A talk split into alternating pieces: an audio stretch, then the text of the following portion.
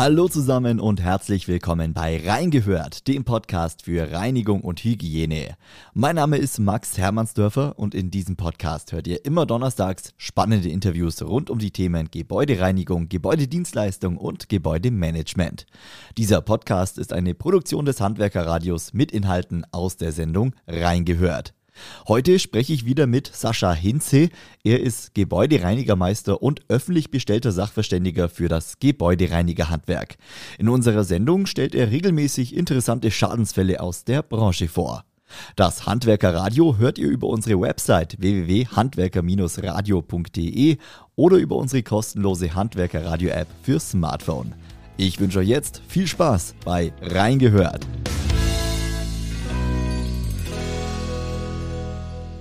Hallo Sascha. Hallo Max, schön, dass ich wieder bei dir sein darf. Sascha, wir sprechen über einen neuen Schadensfall. Diesmal geht es um einen zu hohen Glanzgrad. Ähm, Sascha, vielleicht kannst du es zu Beginn mal erklären, was ist denn der Glanzgrad überhaupt? Gerne, Max. Ähm, wie wir das selber oft feststellen, ähm, Oberflächen matt, seidenmatt, glänzend, hochglänzend, ähm, wir haben immer ein subjektives Empfinden. Die Frage ist nur tatsächlich immer, was, was ist Glanz tatsächlich? Also Glanz ist ja grundsätzlich einfach nur die Reflexion von Licht. Mhm. Und diese Lichtreflexion, die kann ich messen mit einem speziellen Gerät. Es wird über einen Einfallswinkel, zumeist 60 Grad, ein Lichtimpuls gesendet und die entsprechende Reflexion wird gemessen. Und dazu nimmt man sich das Maß der Glanzgrad-Einheit. 100 Glanzgrad-Einheiten wären entsprechend Spiegel mhm. und ähm, alles, was darunter liegt, wird dann entsprechend abgestuft. Also wir haben bei der Messung der Glanzgrad-Einheiten die Abstufungen von matt über Seidenmatt, Seidenglanz bis dann zum Hochglanz tatsächlich. Okay, dann haben wir zumindest mal eine grobe Einschätzung zum Glanzgrad. Äh, lass uns auf den akuten äh, Fall schauen. Da war der Glanzgrad offenbar zu hoch. Sascha, schilder doch mal, was war im vorliegenden Fall äh, Sache? Genau, Max. Also eigentlich äh, eine Geschichte, auch im Nachhinein, die einen zum Schmunzeln anregt. Ähm, es kam zu einem Dienstleisterwechsel in einem Objekt, was ja nicht unüblich ist. Der Dienstleisterwechsel hat stattgefunden, weil der Objektbetreiber etwas unzufrieden gewesen ist, auch mit der Reinigungs- oder mit dem Reinigungszustand seines Bodens und hat gleich den neuen Dienstleister damit beauftragt, eine sogenannte Zwischenreinigung durchzuführen, sollte also mit der Maschine der Boden von den vorhandenen Verschmutzungen befreit werden. Mhm. Und der Dienstleister wollte sich entsprechend auch präsentieren, hat einen tatsächlich weißen Boden vorgefunden in einer schlechten Optik. Äh, schlechte Optik in der Form, wie mir geschildert worden ist, dann ähm, schmierig, stumpf, äh, weil einfach zu viel Reinigungsmittel verwendet worden sind mhm. und die Pflegeanteile den Boden weiter mattiert haben und aber auch Schmutzpartikel eingebunden haben. Und der Dienstleister hat sich dann allerdings entschieden, die Reinigungsarbeiten dort mit einem Diamantpad durchzuführen. Das hatte zur Folge, dass er den Boden nicht nur gereinigt hat, sondern auch polierte.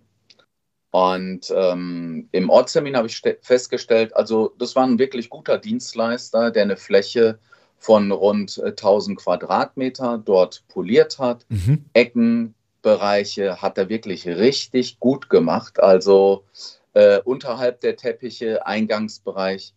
Der hat sich Mühe gegeben und der konnte das auch. Also in der Ausführung der Arbeit war das überhaupt nicht zu bemängeln.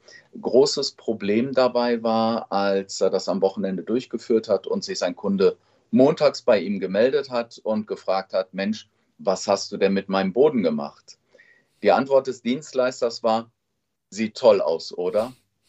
Auch da hat der Kunde im Grunde genommen meine Einschätzung auch bestätigt und sagt, ja, sieht toll aus, aber ich habe einen Mattenboden. Mhm. Und damit fing natürlich die Misere an. Dort ist ein homogener Boden verlegt worden, fugenlos, der ist also eingegossen worden, entsprechend ähm, bekam er ein Oberflächenfinish Und der Hersteller selber sagt bei einem Lebenszyklus 50 Jahre. Der Boden lag zu dem Zeitpunkt circa zwei Jahre. Mhm. Ähm, die Zuhörer, wenn man hört Lebenszyklus eines Werkstoffs oder einer Oberfläche, das ist die Lebensdauer, die man bei üblicher Nutzung, aber auch, wie wir in der Gebäudereinigung natürlich gerne sagen, wenn gereinigt, gepflegt, geschützt wird, der Boden tatsächlich 50 Jahre hält. Mhm. Also das ist nicht Garantieleistung, sondern wo man einfach sagt, der Boden hält 50 Jahre. Ja, jetzt hat es der Dienstleister dann eigentlich ja zu gut gemeint. Ähm, du hast gesagt, er wollte sich präsentieren, äh, wollte zeigen, was er kann. Das Ergebnis war ja dann letztendlich auch gut, aber äh, wie dann der, der Auftraggeber äh, gesagt hat, ja, er hat einen Mattenboden, er möchte auch wieder einen Mattenboden. Ähm, Sascha, wie ging der Fall dann aus?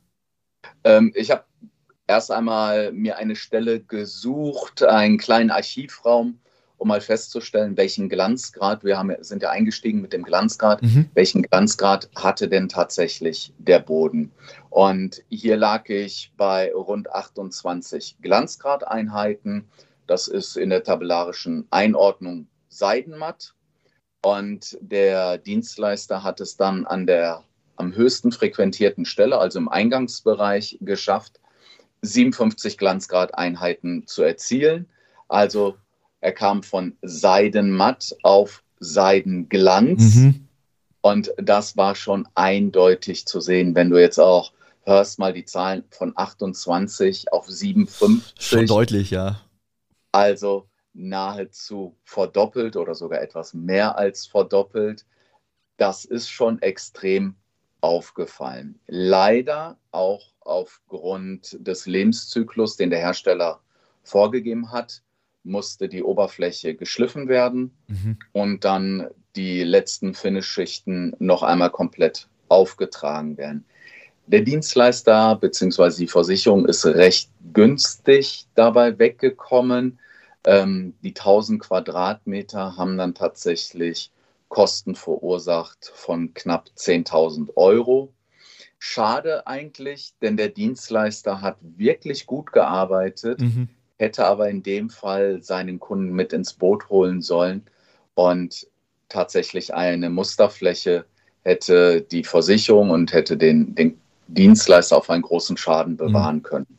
Ähm, jetzt hast du es gerade schon kurz angesprochen, so den, den Tipp zum Rausgehen. Ähm, fass es doch nochmal kurz zusammen. Wie kann man solche Schäden, äh, wäre ja vermeidbar gewesen, ja, wie kann man solche Schäden, solche finanziellen Schäden dann äh, vermeiden? Was rätst du Dienstleistern da auch in der Kommunikation mit Kunden?